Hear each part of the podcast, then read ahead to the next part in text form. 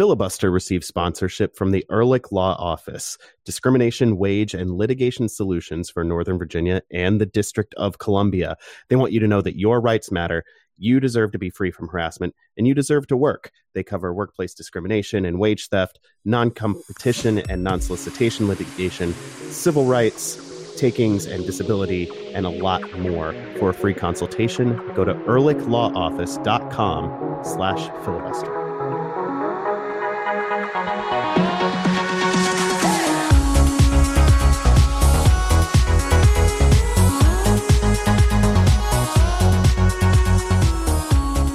So we got into an interesting conversation um, in the last couple of days in the Filibuster Slack channel, uh, specifically about how Jason might be able to be in two places at the same time.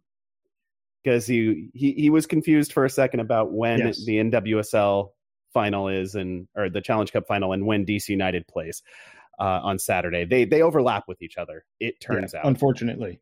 Which means Jason cannot go to Philadelphia if that that happens to be well, that's the not Challenge Cup final, either. which yeah. yeah, we now know that's not happening. But he can't couldn't wouldn't be able to do that and watch D C United play in Columbus and cover that game the way he does normally at the same time. So Ben proposed cloning Jason, and my As first question, my, my first question was immediately, I don't know which is more likely. Would the two Jason clones work together to achieve a common goal, or would they battle for superiority? I kind of lean toward the latter, Jason. Uh, yeah, there is an inborn uh, competitiveness um, where I think both Jasons would be looking to um, maybe not completely obliterate the other Jason. I, I did, it, it crossed my mind that this could turn into like a Highlander situation. Um, yeah. Uh, where there can be only one, we, except neither of us would be good at sword fighting, so it would be some other method of uh, of eliminating the other and, and receiving the quickening, uh, which is the lightning bolt of power that hits you, that but doesn't kill you. In fact, makes you slightly stronger. Um, gives you the power of your yeah your, your defeated enemy, uh, which is yeah. interestingly also kind of the idea behind the Mega Man video game. So I I don't yeah. know whether the a Highlander or Mega Man thought of that first, but. Um, I had maybe. never considered that parallel, but you're absolutely right. yeah, Mega uh, Man is just Highlander with Highlander an arm robots. cannon. Um, but yeah, I, I think I think the in the short term, certainly uh, agreeing that one person do one thing and one person do the other would be healthy. But I think at some point, one of the Jasons would have a sudden moment of inspiration that would lead to.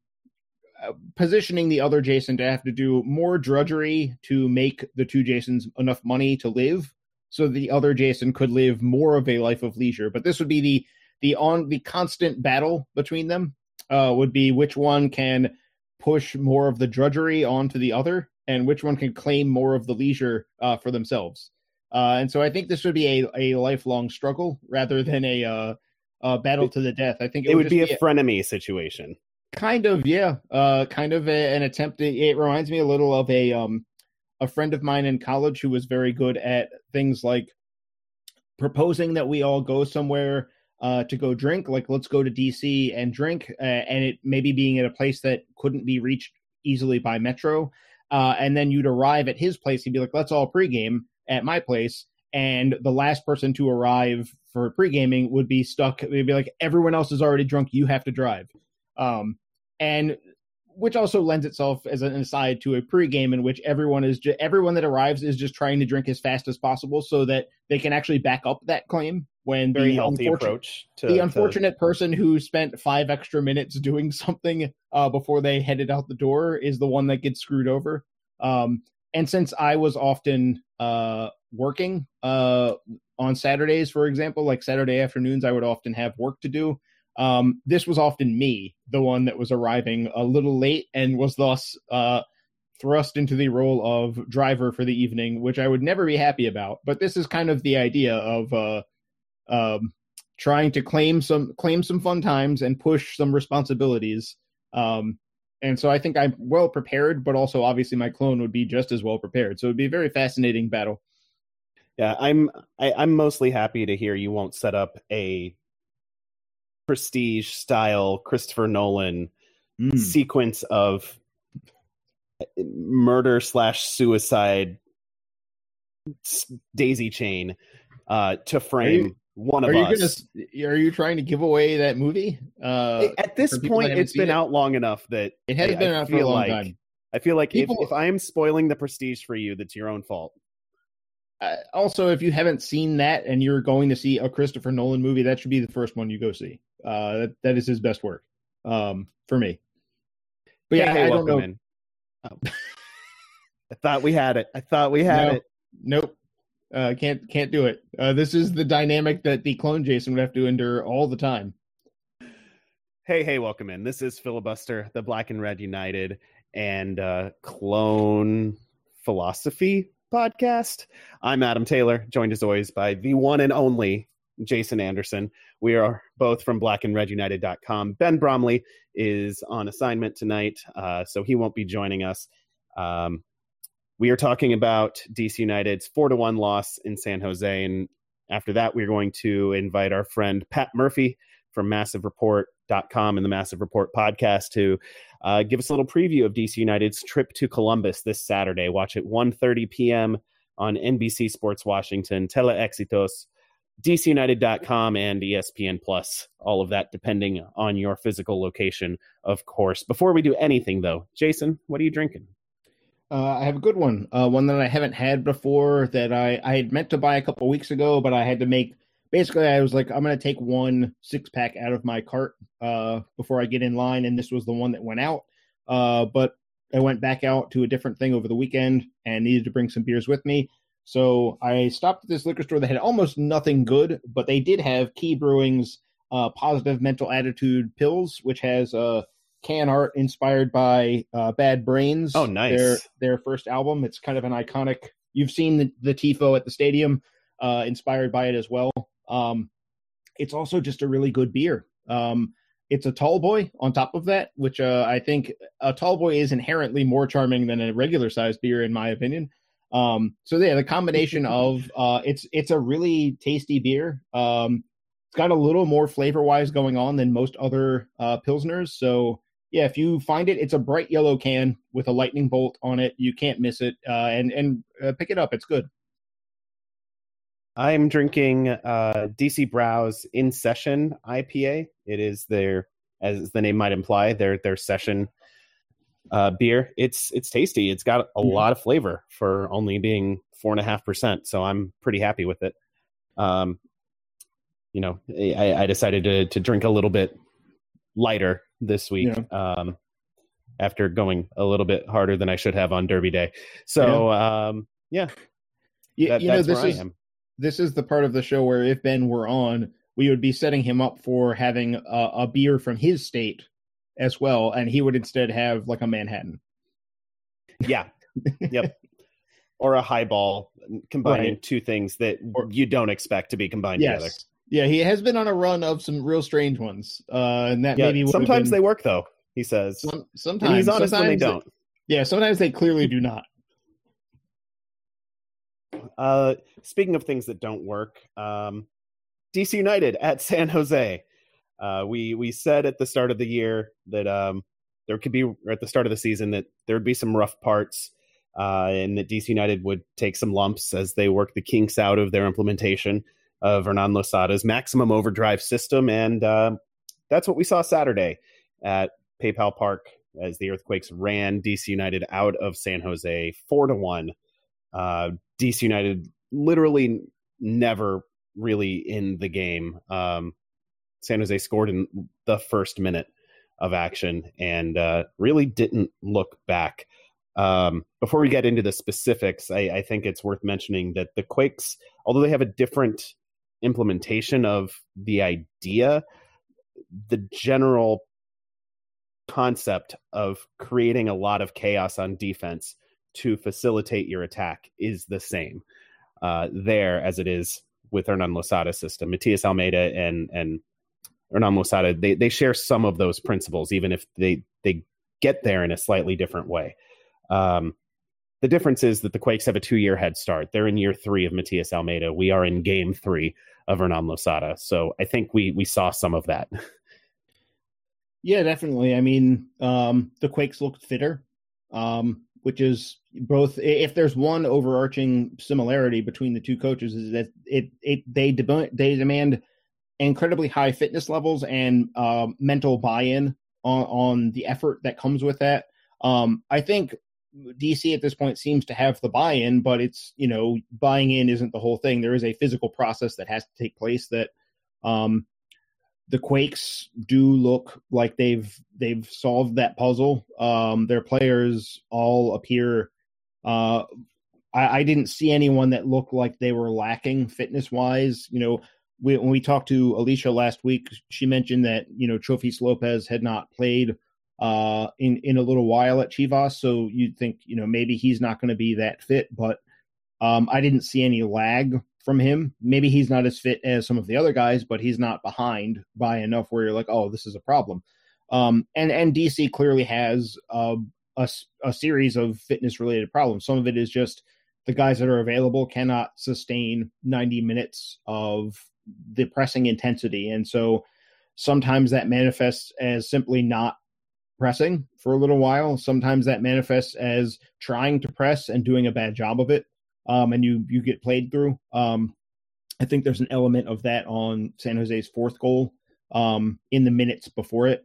Um, but yeah, in general, um, the Quakes definitely look much further down the path. Um, but I will I will say, you know, you, you said that the, that United wasn't in the game. Um, I, I do think there's a moment there where if they get to halftime without conceding, Um, that third goal, maybe yeah. they maybe they can make something out of it, because they they didn't really deserve to be at two one um, the way that first half hour played out, but they did after Tony Alfaro scored, and then Chris Seitz made a pretty good save, I think two minutes after the goal. Um, there was mm-hmm. a, a, a maybe almost ten minutes there where D C was looking more dangerous and looking like they might be able to chip away at this thing and maybe mount a comeback.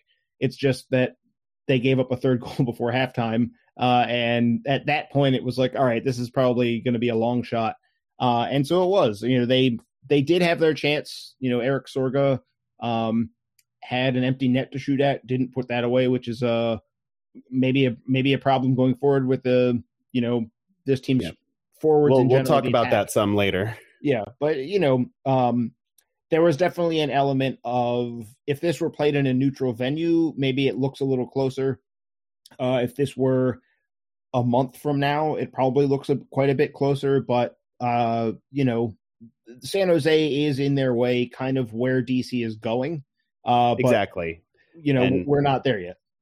Yeah, it, we've heard Hernan Losada talk about automations, basically just decisions that the players don't even consciously make. They know mm-hmm. that what they have to do, and they just automatically do it. And I think San Jose has some of those, some of the reads on defense, some of the, the attacking movements are similar. It, it, to reference another Christopher Nolan movie, um, they were born in the chaos. We merely adopted it. Mm. So um, I, I think it's just... It, when you have two similar-ish styles like this that are going to just be total chaos, the one, the team with more experience in it is the one that's got to be favored, especially when one of them is just implementing it. Um, also worth noting, of course, D C United's injury list is comically long. Um, I, I know a lot of national writers and, and talkers on soccer are kind of laying into Hernan Losada because he keeps being asked about fitness after the games, and he keeps answering the question. It's like, yeah, players weren't fit when they came to camp. Some were overweight, and we're seeing some of the consequences of that now.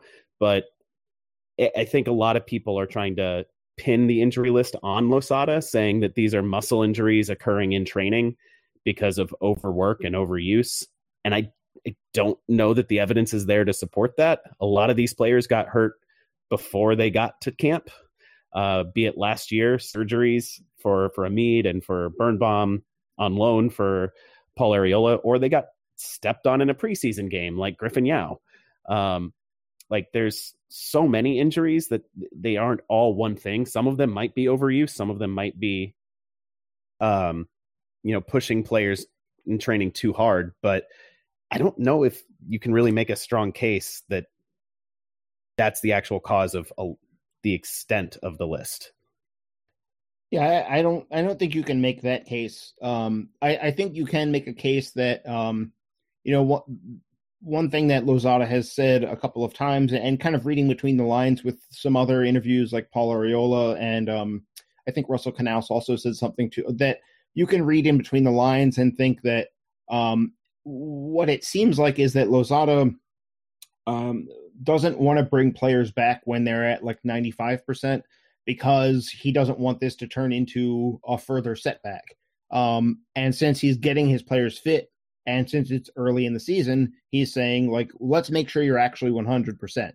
Um, let's get you all the way back fit rather than most of the way, and then you play your way through that last couple percent, because uh, the last thing the team needs is to say, oh, such and such is back, and then he plays, you know, you don't want to do an Inter Miami. Um, if anyone saw their game over the weekend where yes. uh, uh, Robbie Robinson pulled his hamstring a week ago and then came back and was subbed back in. And then after eleven minutes, grabbed the same hamstring and had to be subbed off again.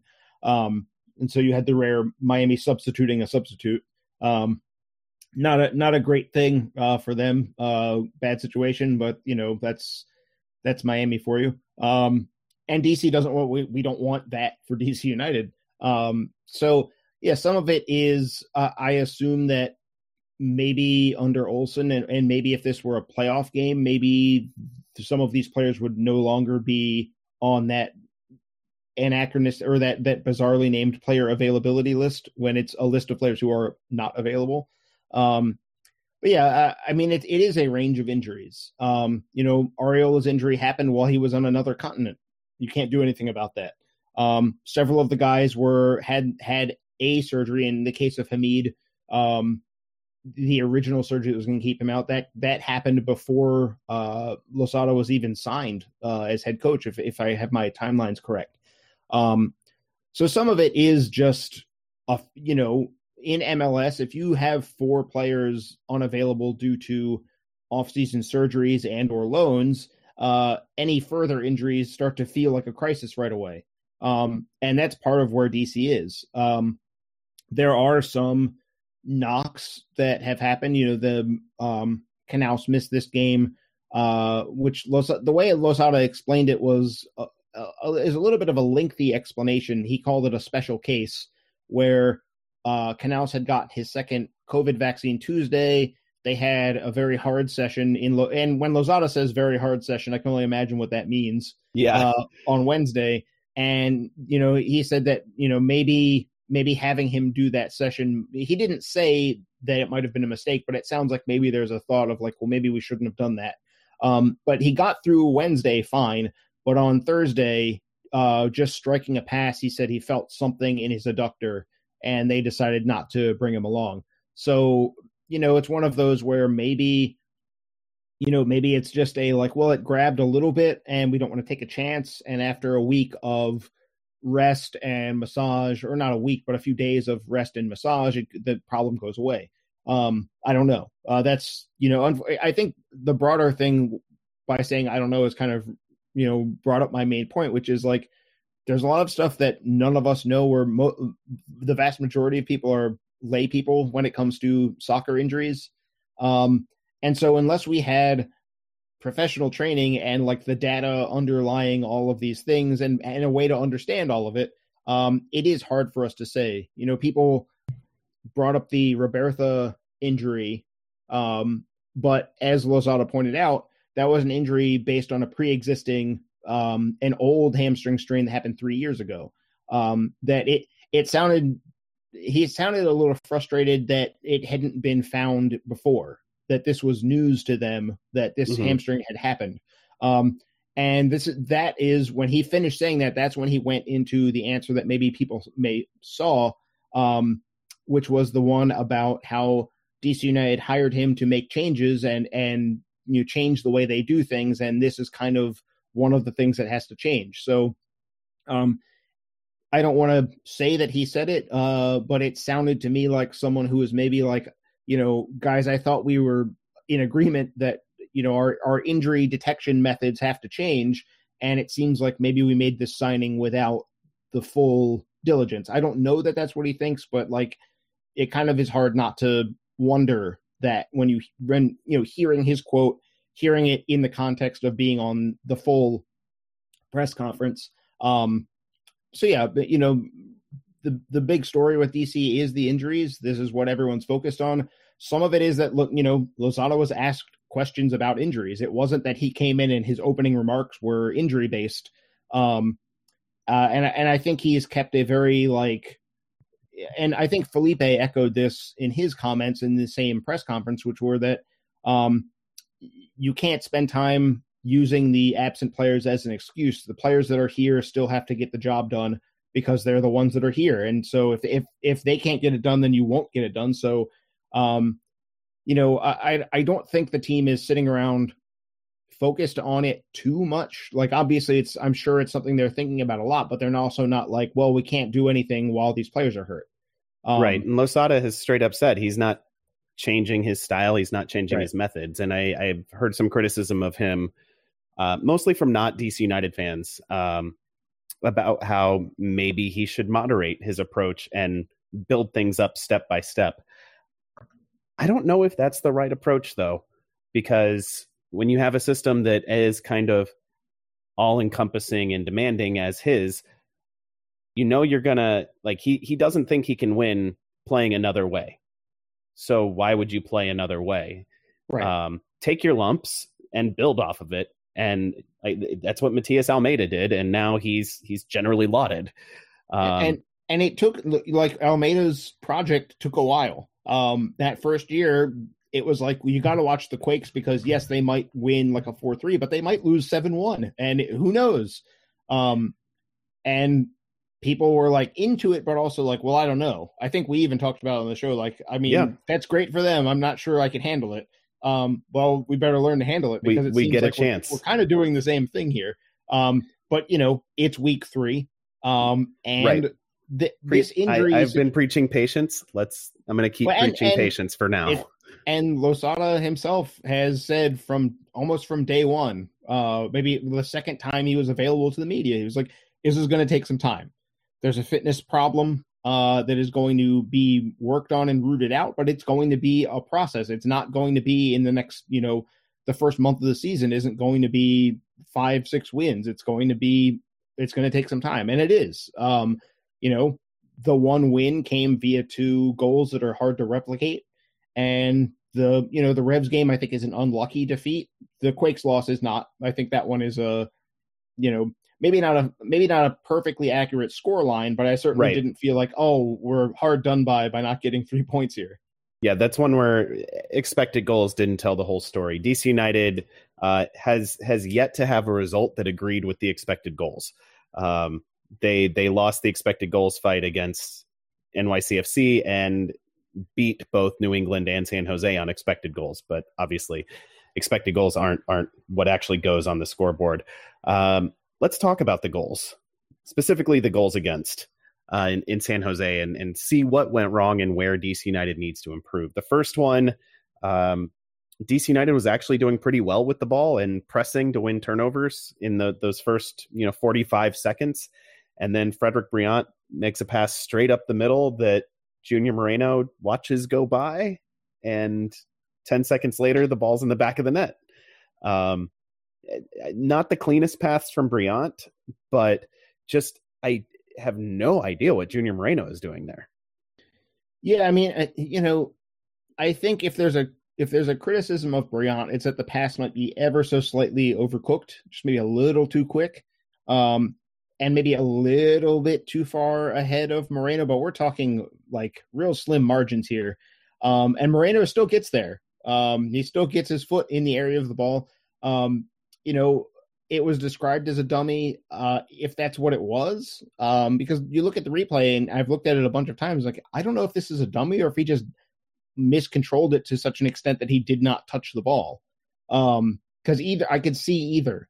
Um, but in either case, it's not good news. Um, either he needs to be able to control that ball, or he needs to not commit a, you know, your, your first trip to the West Coast in however many months, first trip to the West Coast under a new coach, um, first minute of a game, uh, at central midfield, while most of your players have pushed up in an attacking posture. This is not the moment for a dummy.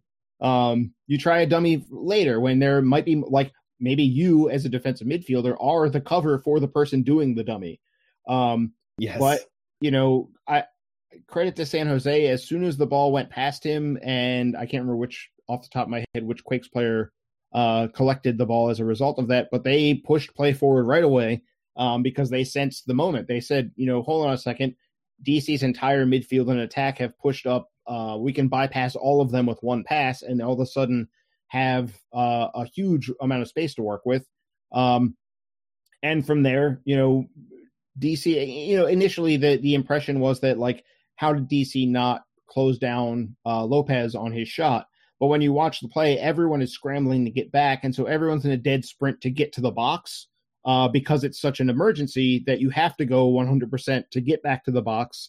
Um, but that results in, and San Jose did the right thing by not just continuing to attack at full bore, but saying, like, let's cut it back because all you guys have overrun this space.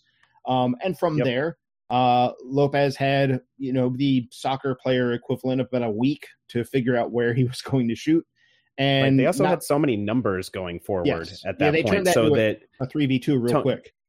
Yeah. Tony Alfaro could not stay on Lopez because there was another runner that he had to follow, and Fred mm-hmm. Riant was slow to get across because he had been uh, originally on uh, Cade Cowell, and Heinz Eich managed to, you know, take that over. And it's just, it was a three v three that looked a lot more like a three v two, and yeah.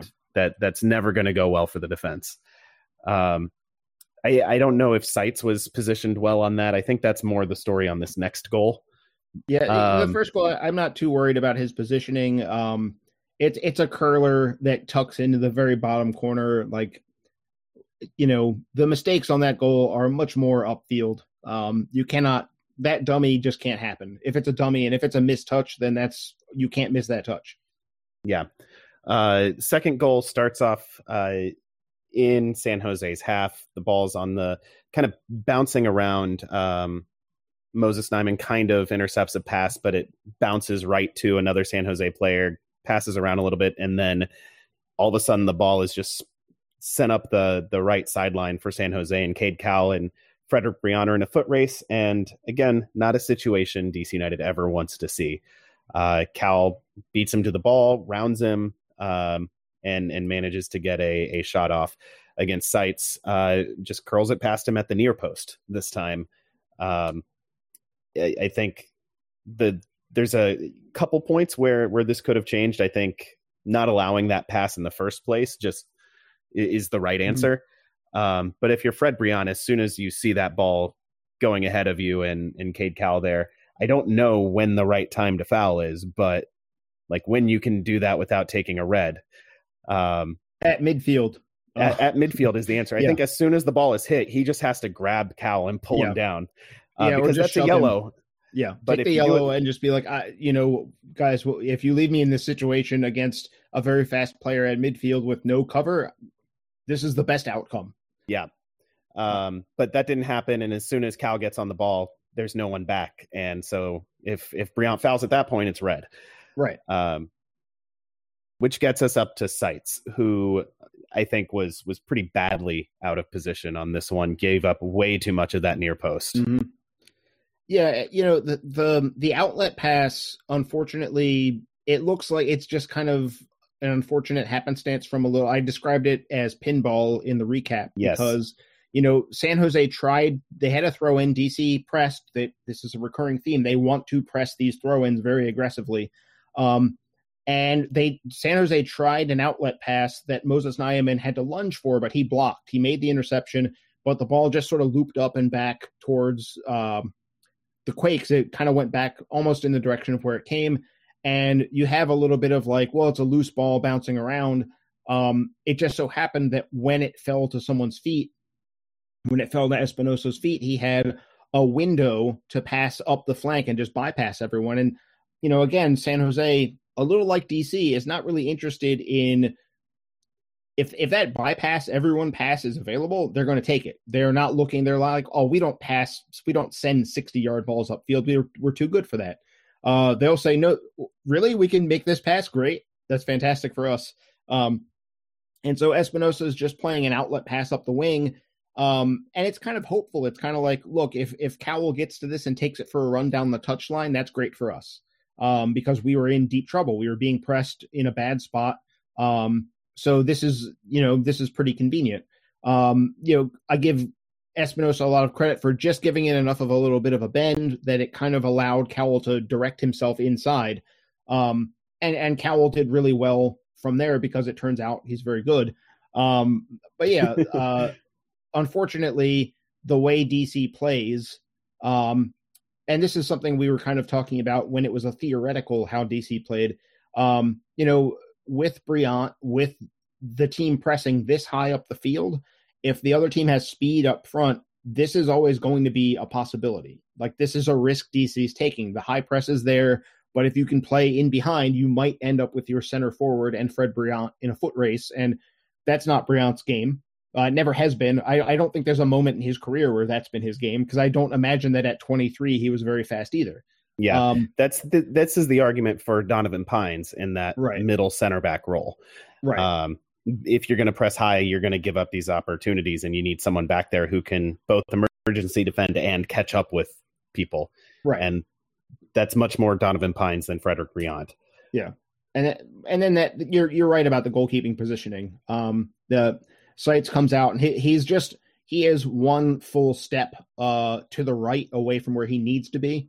Um, because if his angle is better, Cowell probably doesn't go near post, or maybe he does and he just shoots it right at Seitz. Um, but if he chooses not to, then he's he doesn't have anyone up there with him. So if he yeah, opts not he... to even go for the shot, then he's probably, or if he says, oh, near post isn't on, he's probably pulling play back um, and not going to goal. And who knows how that or ends. Going for a much higher degree of difficulty right. shot, like trying to roof it. Yeah. Um, which but, that from that distance, that's not an easy thing to do without just right. skying it. But that window was there, and, uh, you know, that's on Seitz. He's got to, when he comes out to cut that angle down, he has to actually cut the whole angle down. And he, he cut most of the angle down, but he left the easy part. Um, right. And, and Cowell didn't really have much trouble putting it past him. So, you know, I, I know we're going to talk about goalkeeping here um, between these next couple of goals. And um, I know a lot of people saw how close that third goal was to Seitz when it went past him. Um, but that one, as we'll, we'll discuss in a second, that's not the one to get mad about. If you want to get mad about a goal with goalkeeping last night, I, I or um, on Saturday, start with this second goal, because this one just a little bit better positioning, and he probably isn't conceding the goal he conceded. Yeah, the third goal, Seitz was completely unsighted. He was screened on a a laser volley from Jackson Yueill, right? Um, that came off a corner that again pinballed around and popped yeah, they, up, and he just pulled it out of the air on a full volley. Um, waited until it was almost on the ground, yeah. but but did pluck it out of the air. Um, fantastic hit. Just a, full credit to to Jackson Yueill on that one, and there, I, there's nothing anyone could do. Um, Seitz was screened. I think there probably wasn't enough time. The the screener was behind the last defender who was near the play, but there were there was one or two players who had chased the original ball basically to the end line and were coming back out. I don't think there's enough time from the time it pings around till Yueill hits it for them to push up far enough to put that screener into an offside position. So it's just it's this is one of those things. Like, these goals happen sometimes. This is the the Brendan Hines-Eich laser of of this game. Right. There's just nothing anybody could have done. And, you know, the, the information for a goalkeeper when you are looking at traffic like that, one of the things you are looking at, if you can't see the ball directly, you're at least looking for body shape of someone who might be hitting a shot, because that gives you at least information as to, like, he's probably aiming over here. Um, but if you go back and watch the the shot form from Yueill, his plant foot slips. He is almost himself on the ground. Yeah, he's um, horizontal when he hits this yeah, thing. Yeah, he is he is falling over in a way that makes you think he completely sliced the ball, and it might not even go out for a goal kick. Um, and, you know, unfortunately for D C, he's probably about like like three quarters of an inch from doing that. If he just is a slightly off, he hits the, the ball quite right. Um, instead of it being a laser into the goal, it goes flying off in one direction and out for a throw-in. Um But yeah, uh, the problem from D C there isn't goalkeeping. It's defending the initial and the recycled corner. it's kind of, it's a funny goal because I saw that, I, I don't know if M L S has retracted this, but they've given Tanner Beeson credit for an assist um, on the goal. And if you watch it, Tanner Beeson is like falling over to try and keep the ball in the box. And it just sort of like loops up off of him as an accident. It's not, it's not him lobbing the ball. It is an accident. The, the ball hits him and flies out to Yueill, um, who, you know, he's had a couple goals like this where he's clearly got a knack for that volley, um, maybe at a higher level than most players, which is, it's an extremely difficult thing. Like, guys can do it in training, uh, but at full speed in a game doesn't come off very often because usually someone's doing a better job of shutting you down. Um, on another night, maybe it hits a defender and goes wide. Uh, maybe he doesn't catch it quite right.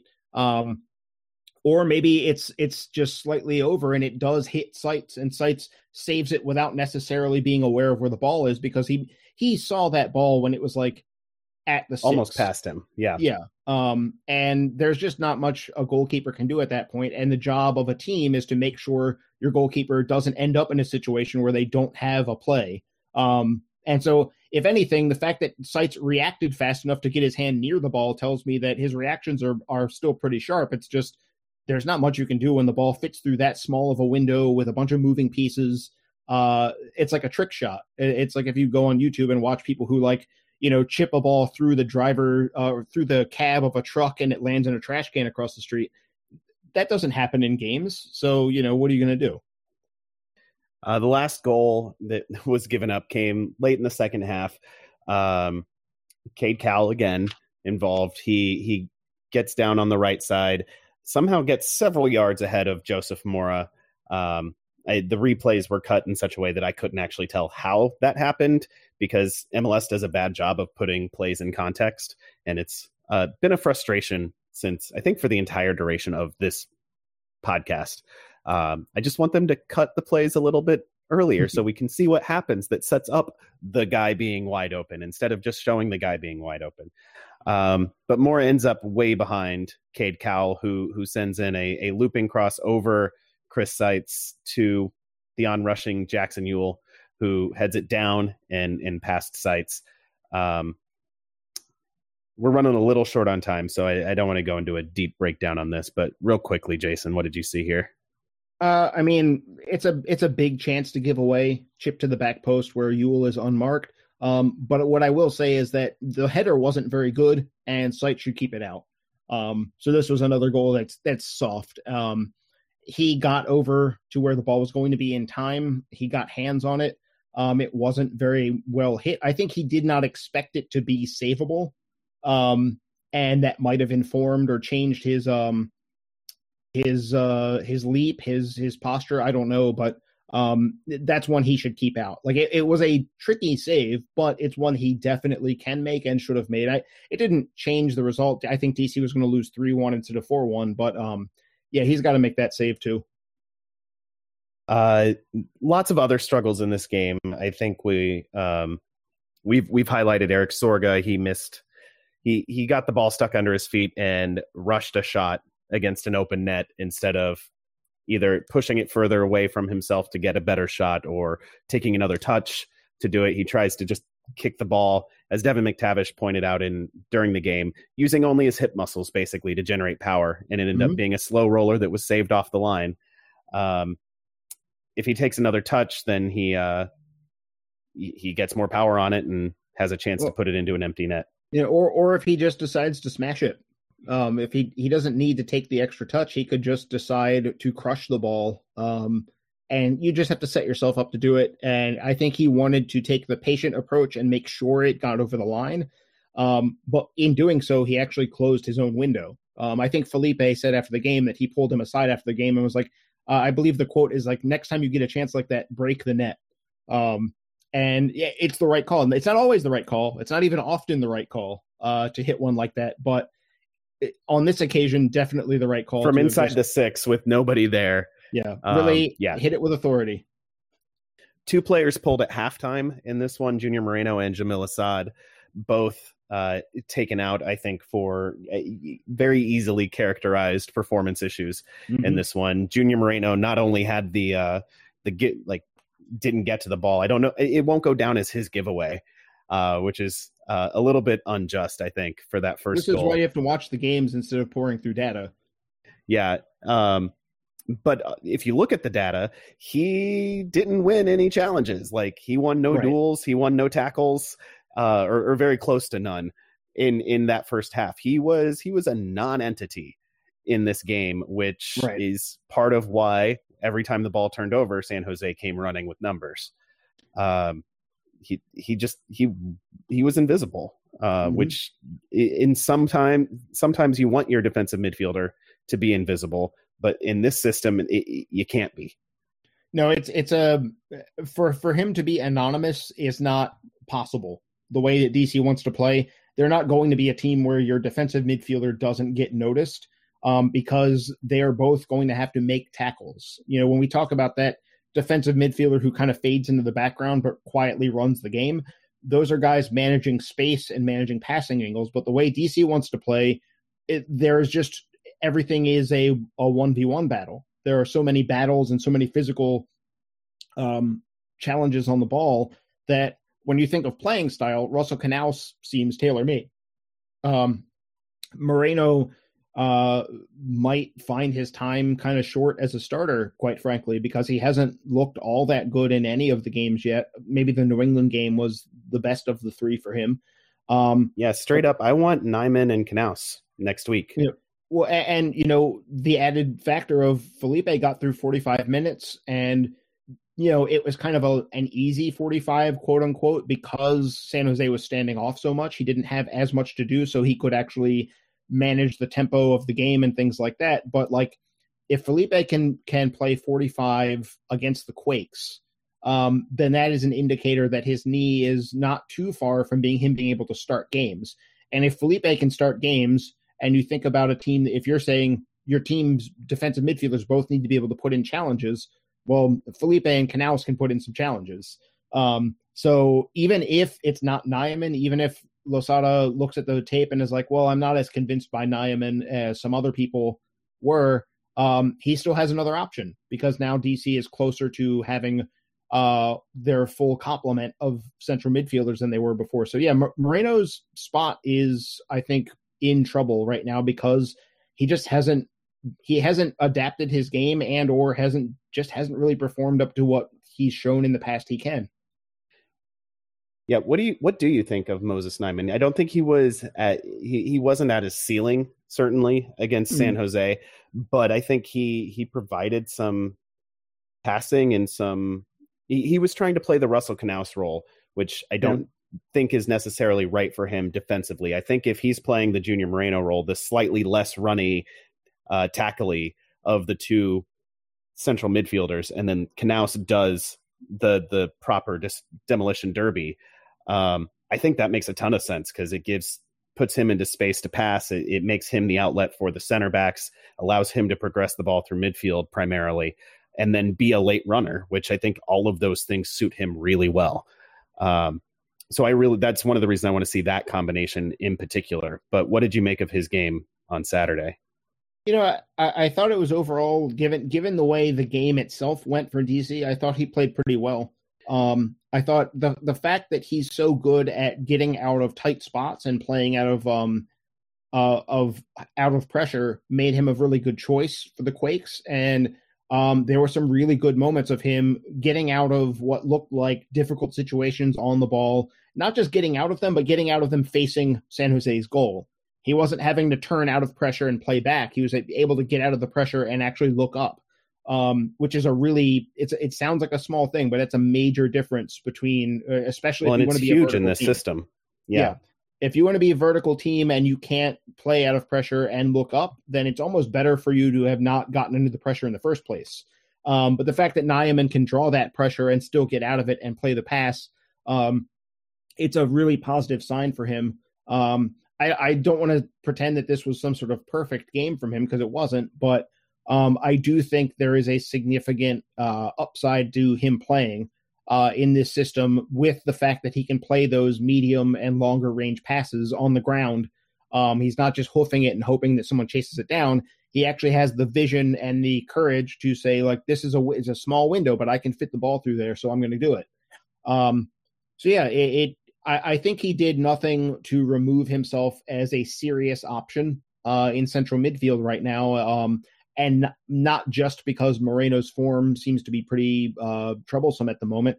Uh, even if it was okay, I would say that it seems to me like Nyman has kept himself certainly in the running to play at least some of the minutes. And we don't know where, can, you know, maybe Canouse's problem does go away very quickly. Um, maybe he does need another week to be absolutely sure. Like we said, Losada doesn't want ninety-five percent fit players. He wants one hundred.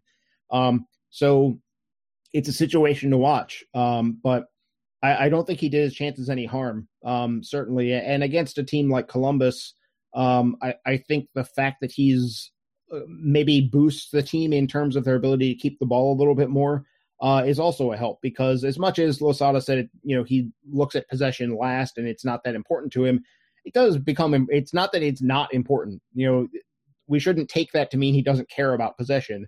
It's just on a list of things he holds as high priorities, it's just not at the top of right. the high priorities.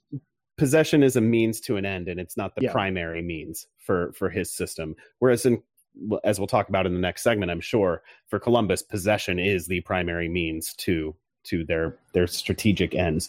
Mm-hmm. Uh, really quickly, before we bring Pat Murphy on, Yamil Asad also pulled at halftime in this one.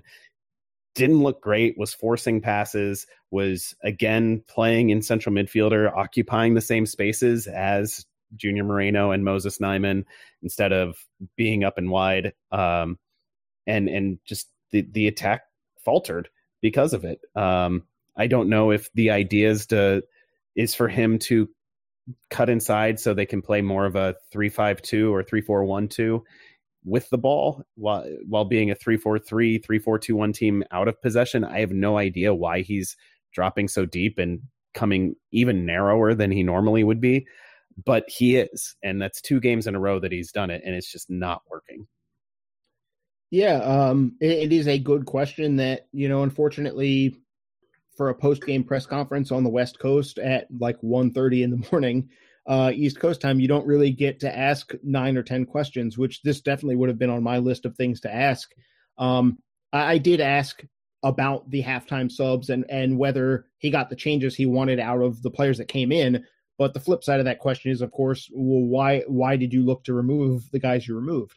Um, and, you know, Asad, again, wasn't really a factor. Uh, he's I'm looking at the passing graph right now, and if you look at um, the passing network, his average location uh, in the first half is actually lower than Nyman's over Nyman's eighty-six minutes. Now, some of that is that in the second half, that kitchen sink approach we saw, um, if people want to keep bringing up Bielsa with Losada, we saw the the er Bielsa formation, that three four three diamond, where Nyman was the high player in that central midfield and Felipe was deeper.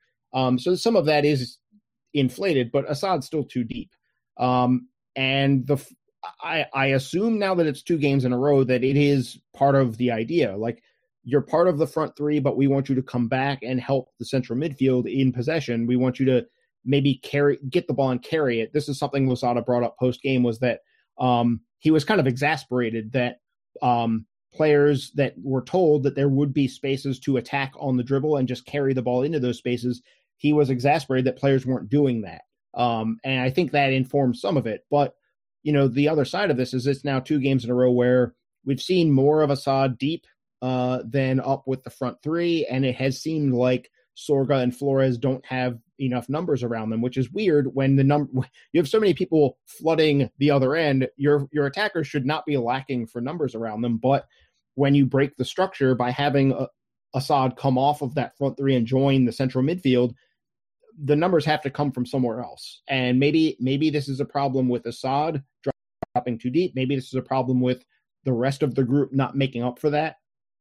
I'm not exactly sure, but it's definitely a concern of mine, and it's it's a concern of mine enough that where I'm thinking, you know, maybe Assad's position is is in question as well. Not that, um, yeah, if you're in that front three, all all of those guys should be a little worried, just because the creation, the chance creation hasn't been there, and the execution of what has been uh, hasn't been very good. I think Flores has put every shot he's taken this season over the bar. Um, he has a, he's been on a weird knack of just scooping the ball.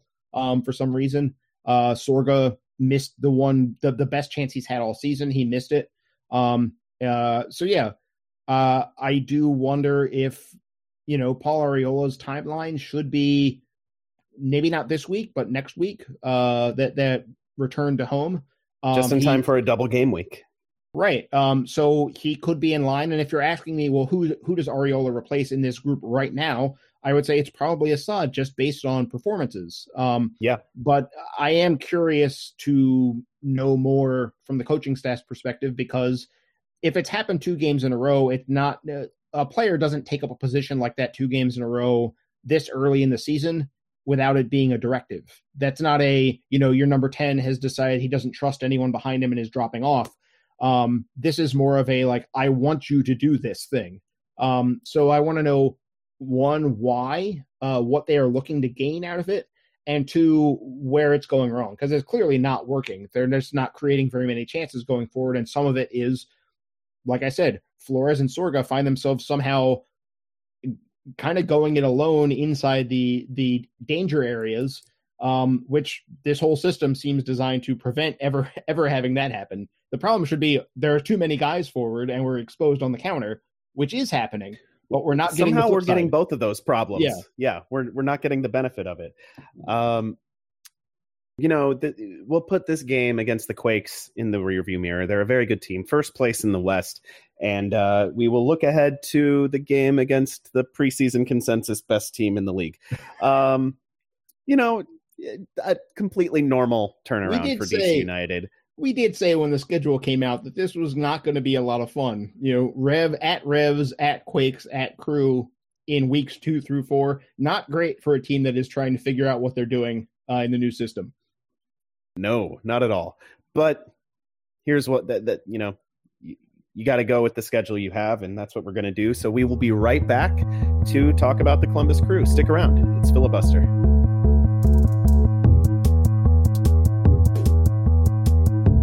All right, say you're at work and uh, something unfortunate or untoward happens and you need some legal representation to uh, to assert your rights in that situation, whether a boss mistreated you, you were fired unfairly, uh, or, or, or something worse happens.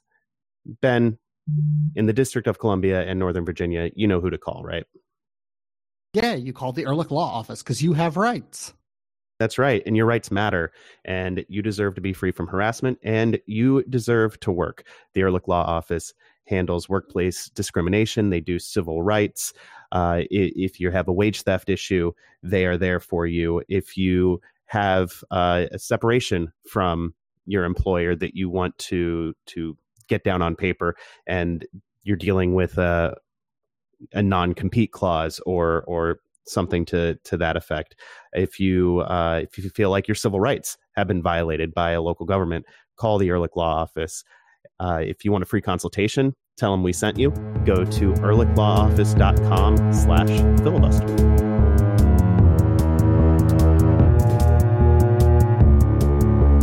Welcome back to Filibuster, the Black and Red United podcast. D C United will visit historic Crew Stadium for the final time ever this Saturday to face the defending M L S Cup champion Columbus Crew. Watch it uh, Saturday, one thirty p.m. on N B C Sports Washington, Tele XITOS, D C United dot com, or E S P N Plus if you are off in the hinterlands. A uh, bit of a change in the start time from last weekend's eleven p.m.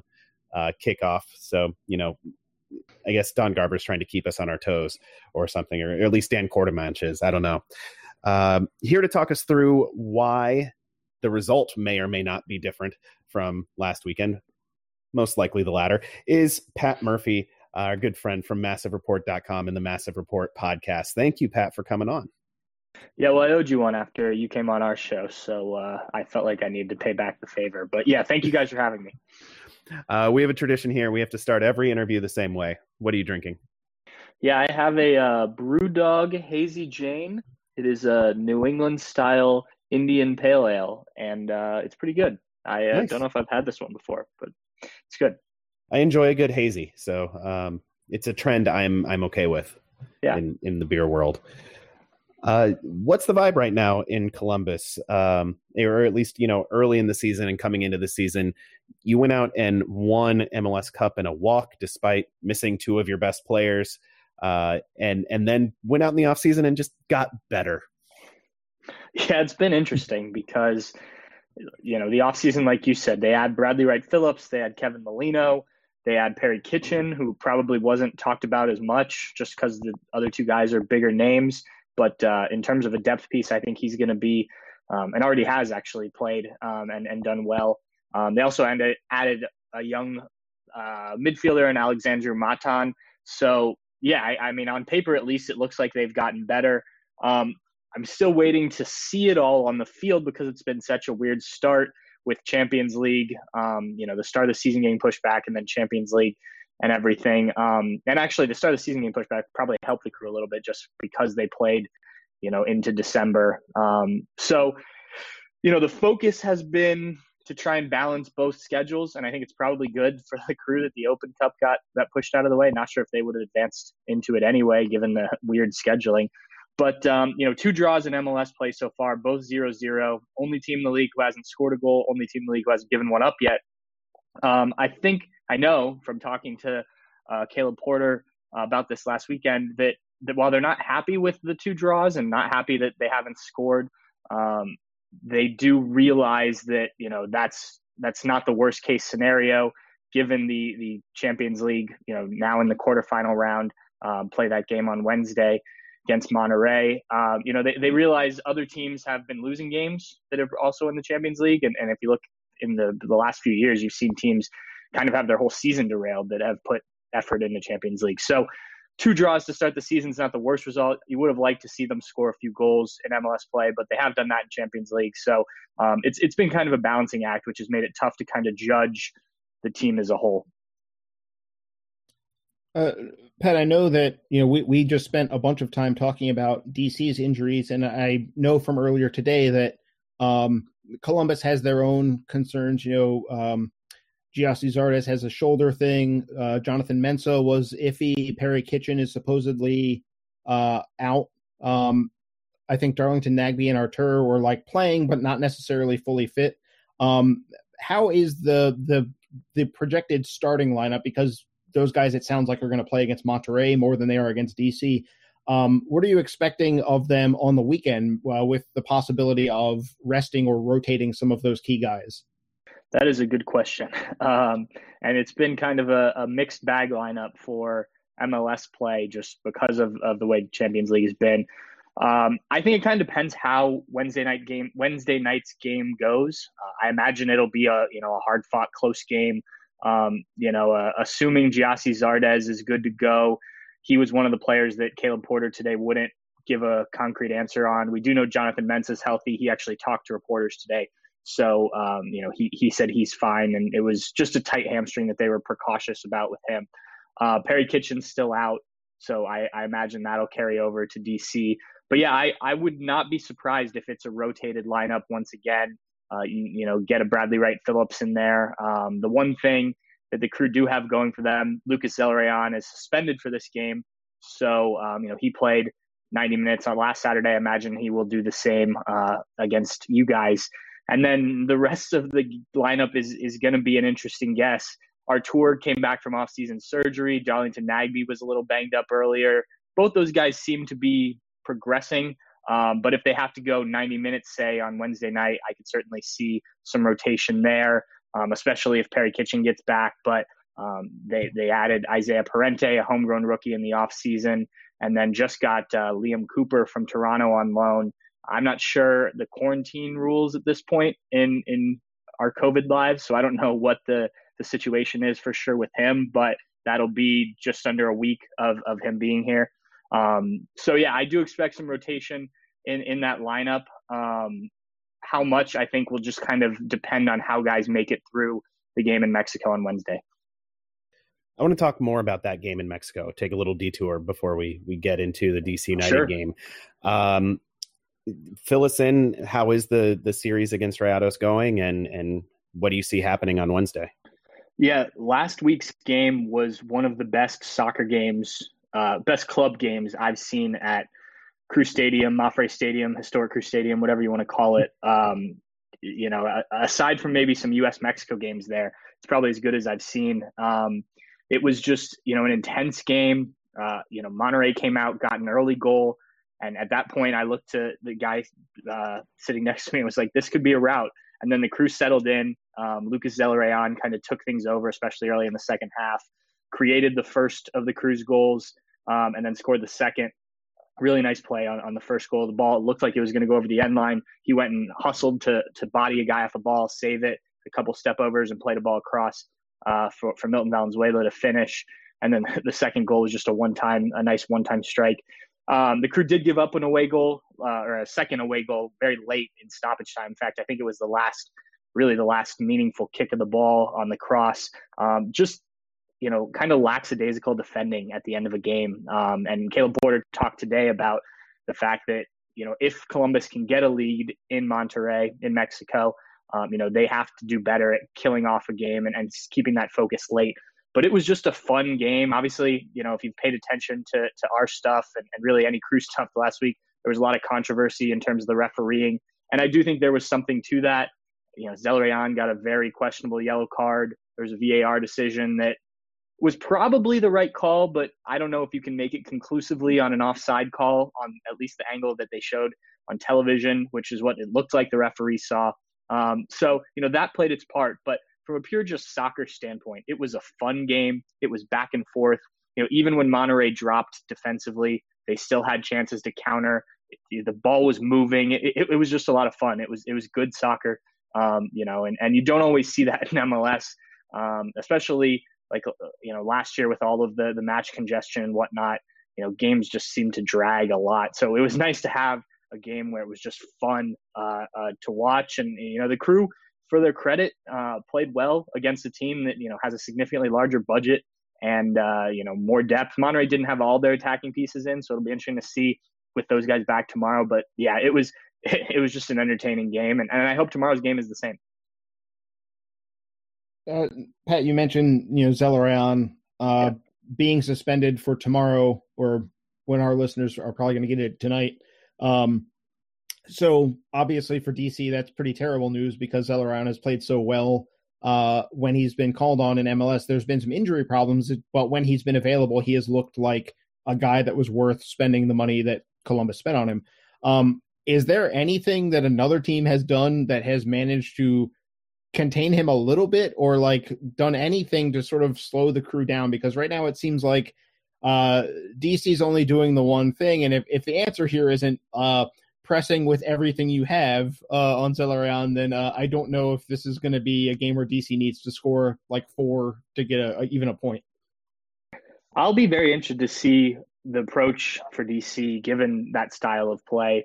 Um, what both Philly and, and Montreal did well against him to, to kind of limit him to some degree was they kept two or three guys around him. Um, you know, Philly especially really tried to neutralize him. It was very clear that that was Um, you know, a, a focus. And I imagine that's going to be a thing a lot of M L S teams do this year. And we talked about that on our podcast uh, a couple weeks ago, just how does he, you know, adjust to year two, you know, M L S newcomer of the year last year, which I, I there were a couple other guys I may have given that award to, but certainly deserved M L S Cup M V P and uh, with the way he played in that game. So, you know, a name that people know now, and, uh, you know, he's been pushed out to the wings a lot just to create, you know, find space. And he's not as effective out there. I mean, he can still play a good ball. Um, so teams have had some success. The the Montreal game was a little different. It was played in, you know, Fort Lauderdale at three p.m. It was ninety some degrees and the whole team just looked sluggish the whole time. Um, and obviously there was some rotation there. So, um, you know, I'll, I'll be interested to see if other teams take up kind of what, what Philly was able to do. And if then they are able to do the same thing. Obviously, you know, Philly was, was the best team in M L S defensively last year. So there's obviously a focus from Jim Curtin's men on that, but yeah, that's been, that's been, you know, I think the key, um, even at times last year when, when teams were able to neutralize him to some degree, it certainly limited the Crew's attack, uh, you know, and, and, and when he wasn't on the field, you mentioned he was hurt. They were, they were not the same group, um, offensively. So outside of try to stop Lucas Zellerion from finding the ball, um, and maybe Columbus doesn't score that way, what are the weaknesses in this team? We talked about how it got stronger from an M L S Cup champion over the offseason. Where are the holes in this lineup? Yeah, I think um, the, the right wing is still a question mark. You know, Luis Diaz, Derek Etienne are the two guys there. Um, Derek Etienne had a really good playoffs, really good M L S Cup. Uh, but, you know, he's a guy, obviously, M L S people will know. You, you I'm sure your listeners are, are well aware of him. Um, you know, a lot of speed, doesn't always have the final product. And same with Luis Diaz, just a young kid. So, you know, that's a place where if you can funnel the ball there, there'll be chances. They just don't always, you know, find the right guy on the cross, things like that. Um, I think if Milton Valenzuela doesn't play at left back for the Crew, and it's Waylon Francis, a guy who in twenty fifteen was an all-star for the Crew, but has never recreated that form. Um, he's a guy that can be picked on to some degree. And I'll be interested to see the center back pairing for this game um, after the, the Monterey game. If it is Abubakar Keita, you know, he's a young homegrown player who's getting better for sure, but you, you can certainly target him in, as opposed to any of the other three center backs, uh, Josh Williams, Jonathan Mensah, and, and Vito Wormhor. Um, you know, so, so those would be places I would uh, particularly look to attack um, if those guys are on the field. And I do think just in general, the, the, principles behind the way D C wants to play with the pressing. And, and we talked about this last night on our show uh, a little bit, you know, th- that, that Red Bulls kind of, you know, pressure, pressure, pressure has caused the Crew problems before. They want to possess the ball. They want to build out of the back, um, all those, you know, the, the, the pretty soccer type of thing. And, you know, when a team doesn't allow that, they get frustrated. And, you know, it's, do they realize the plan B of, okay, we got to play long balls at this time. And, you know, obviously they work on it, but when you focus so much on preparing this way every week, and then you go to a, a more direct strategy, how does that, how does that work for you? So I do think that just in general, a tactic, tactical thing could help D C to some degree. Yeah, thinking about uh, Caleb Porter overall, you know, for fans for, for D C that maybe didn't really watch uh, much of his time in Portland, where he sort of started out with one very kind of idealistic approach and kind of changed over time. Um, Columbus, the success that he's had since arriving, um, the obviously winning it all last year, um, it seems like kind of hitting the, you know, the, the next step as a coach, you know, really figuring out how to be a team that does want to play a possession style, but can do something else if it's not, if that's not available, or if it's not working. They've they've solved playing without Darlington Nagbe or Zellerion. Um, what are your impressions overall as far as um, Porter being able to get these results? Because it seems like, you know, like you said, this stage of the season, Columbus only has the two scoreless draws in the league, but most teams in the Champions League would take that. You know, Philadelphia has had a home loss to Miami already. Yeah. You know, um, So how, how do you think he's dealt with the fact that even rotating so much, he's still managed to figure out a way in these games to get something out of all of them? Yeah, I think one of the biggest things for Caleb, and, you know, we can talk tactics too, but just his his motivational, you know, side of things, I think he he's really good, if he has the right guys, really good at, at that side of things. And I think you need a certain player to play with Caleb Porter, because he is – you know, on the guys a lot, and, and he's just hard on guys. And, you know, some players respond to that, some players don't. And I think the first year he was here in twenty nineteen, um, it, it wasn't that type of group. You know, you're coming off of Greg Berhalter, who, while they philosophically play a similar style of possession and, and whatnot to, to some degree, uh, it just, some of the guys were, were used to being, I don't want to say coddled, but, you know, used to a gentler coach who, who wasn't going to ride you as much. And, you know, Greg could get on guys for sure, but it's just, a, it's just different. So I think that that's been a big thing. You know, you, you talk about not having Darlington Nagbe in the M L S Cup final, getting a kid like Aiden Morris, who unfortunately is out for the season, tore his A C L um, in the second Champions League game, um, you know, rookie homegrown kid who'd only played a handful of games, getting him up for that game and, and, you know, ready to play in that. I think that's where Caleb Porter really shines. And then, you know, the, the tactical side of things, you're right. He has changed some, especially since, you know, his his Portland days. He did play, like to play that possession style at Akron, but they just had more talent than most of the teams they played. Mm-hmm. Um, but, uh, yeah, I, I, I think that that's probably his biggest thing is, you know, when you, you get guys in there that maybe aren't your, your number one guy, so to speak, um, having them motivated, having them ready, and then, you know, knowing that there's an opportunity. And, you know, there's certainly clear starters for the crew, but he's shown a willingness to to rotate guys even when you don't have match congestion. You know, I mentioned the wing position, Luis Diaz and Derek Etienne, both those guys have played quite a bit, and it's kind of dependent on who's on form. So there are certainly opportunities at, at certain positions as well. And, and I think that's, you know, motivated guys to, to stay on top of their game. Going off the field, I mentioned at the top that uh, this will be the last time D C United visits historic Crew Stadium. Uh, next time they come to Columbus later this season, it will be at the new Crew Stadium. Um, Tell us about this this new building. Obviously, the uh, the home jerseys are are reflecting it in a geometric way that you kind of have to know something about the stadium to to understand. But uh, beyond that, what what what's going on with the new stadium? Yeah, the jerseys are are, are something. Um, but uh, and and they've only worn them once, despite apparently them being their primary jersey. I think that probably has to do with wanting to wear them more when they get in the new stadium. But yeah, the new stadium, um, you know, for people who have been to Columbus and have been to the old stadium, there's there's not much around it. Um, it's, you know, it's kind of in the middle of nowhere. It was built uh, in on the fairgrounds, and uh, there's the clo- the best thing around it is a, a Lowe's. So uh, not much to do around there. Uh, the new stadium will be downtown. It's right down um, the street from where the Columbus Blue Jackets play. There, there's plenty of bars, restaurants, things like that. So it'll be, uh, it'll appeal to the more casual fan a bit more, I think, just because, you know, you can go get dinner beforehand or, or go out afterwards. You don't have to, you know, then figure out plans to, to travel. Um, and the stadium itself, from, from the one time I've been there, they did the jersey reveal at the stadium. Looks awesome. Um, you know, they did a lot of homework in terms of uh, traveling to, to other M L S stadiums, stadiums around the world, to get some ideas. Um, you know, you'll have a, a bigger uh, Nordec supporters section, kind of the whole south end or north end, I guess, um, of the stadium. The sound, I guess, will will um, you know, be contained way better than it is at, at current Crew Stadium.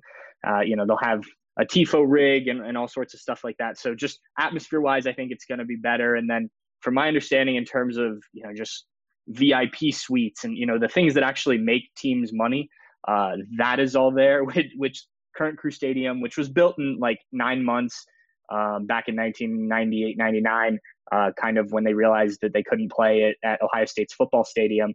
Um, you know, it just doesn't have any of the amenities that it should have. And, you know, especially now when you look at some of these M L S teams and what they've got, uh, this will bring them up to, you know, twenty twenty-one in, in that standard. So, Um, you know, I'm really excited to see it when it's completely done. You know, I hope I get a chance to, to tour it before uh, it opens, to kind of see some of the stuff that, you know, I probably won't see because I can't afford V I P suites, frankly. Um, but uh, yeah, it, it's very exciting. It is interesting because there's two other stadiums opening this year. So you've got, you know, kind of a, a mixed bag when, when that's being talked about. But, you know, I, I'll be interested to see how all three of these are. I'm actually hoping to go to all three. Um, when the Crew plays at Austin, and then obviously, you know, Cincinnati is an easy drive for us. So uh, I'll be interested to kind of compare and contrast, you know, how these stadiums are and whatnot. But I'm really excited about this one. I think it'll be a big upgrade for the Crew. Going back onto the field, our, our last question is usually, how would you game plan against your own team? Um, you, you've kind of given us some of their weaknesses and, and those points. What would you be attacking? How would you be focusing on beating Caleb Porter if you had to go up against him this weekend? Yeah, I think the, the teams that have done the best, I, I think there's two ways. Either you can sit in a low block and really try and frustrate, you know, this possession, let them possess the ball, but but not let them get anything in the boxes, um, and, and play that way. And, and some teams have had success. And, you know, you risk occasionally breaking down that way um, and, and giving up the one goal, and then you have to push numbers forward. Or teams that have, have also tried to possess and, and really, you know, play with the Crew. Um, you know, Atlanta, for instance, when, when they were kind of running. Um, and, that, you know, that was two years ago when the Crew weren't on the best form. But, you know, it's it, if you can kind of beat the Crew at their own game, that's been successful too. You know, teams that have outpossessed Montreal this past weekend. Again, a weird game just because of the heat and, and whatnot. But had more of the possession, got way more shots, um, just weren't able to score a goal. So, you know, those are the two ways that I've seen that have been successful. Obviously, you, you have to be good at doing those because, as we've talked about, you know, the Crew have a lot of weapons, um, and, and, you know, they've only added more. So, um, but I'll be interested, you know, I mentioned earlier, the Red Bull system has, has caused this team trouble at times. And, you know, I think that's probably the closest comparison to what D C's doing now. So, um, yeah, I'll be very interested to see how that works, especially coming off a midweek game for the Crew, and, and one that I imagine will be high intensity and, and, you know, a lot of drama and, and whatnot. Well, Pat, thank you for coming on the show. Uh, sure. Why don't you tell our listeners where they can find you? Yeah, you can find our stuff on Massive Report. I'm, I'm sure by now uh, your readers are aware of that if, if they want to find it. I'm on Twitter at underscore Pat underscore Murphy. Um, you know, and so I, I've got uh, my coverage and stuff there, and, and our Twitter account, I think, is just at Massive Report. Find us, of course, at black and red united dot com. If you want to support us financially, you can do that at patreon dot com slash filibuster. We're also on Twitter at filibuster D C U for the podcast, at black and red U for the website. Send your emails to filibusterpodcast at gmail dot com. Uh, download, subscribe, rate, review wherever you get your podcasts. Uh, you can find us there, and, you know, say a nice word about us. We'd certainly appreciate that. We'd appreciate it more if you just told a friend about the show. That's the best way to spread the word. So for Jason and the absent Ben, thanking Pat one more time, I'm Adam. We'll talk to you again real soon.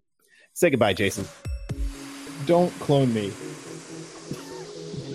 I've had some time to think about it. Don't clone me.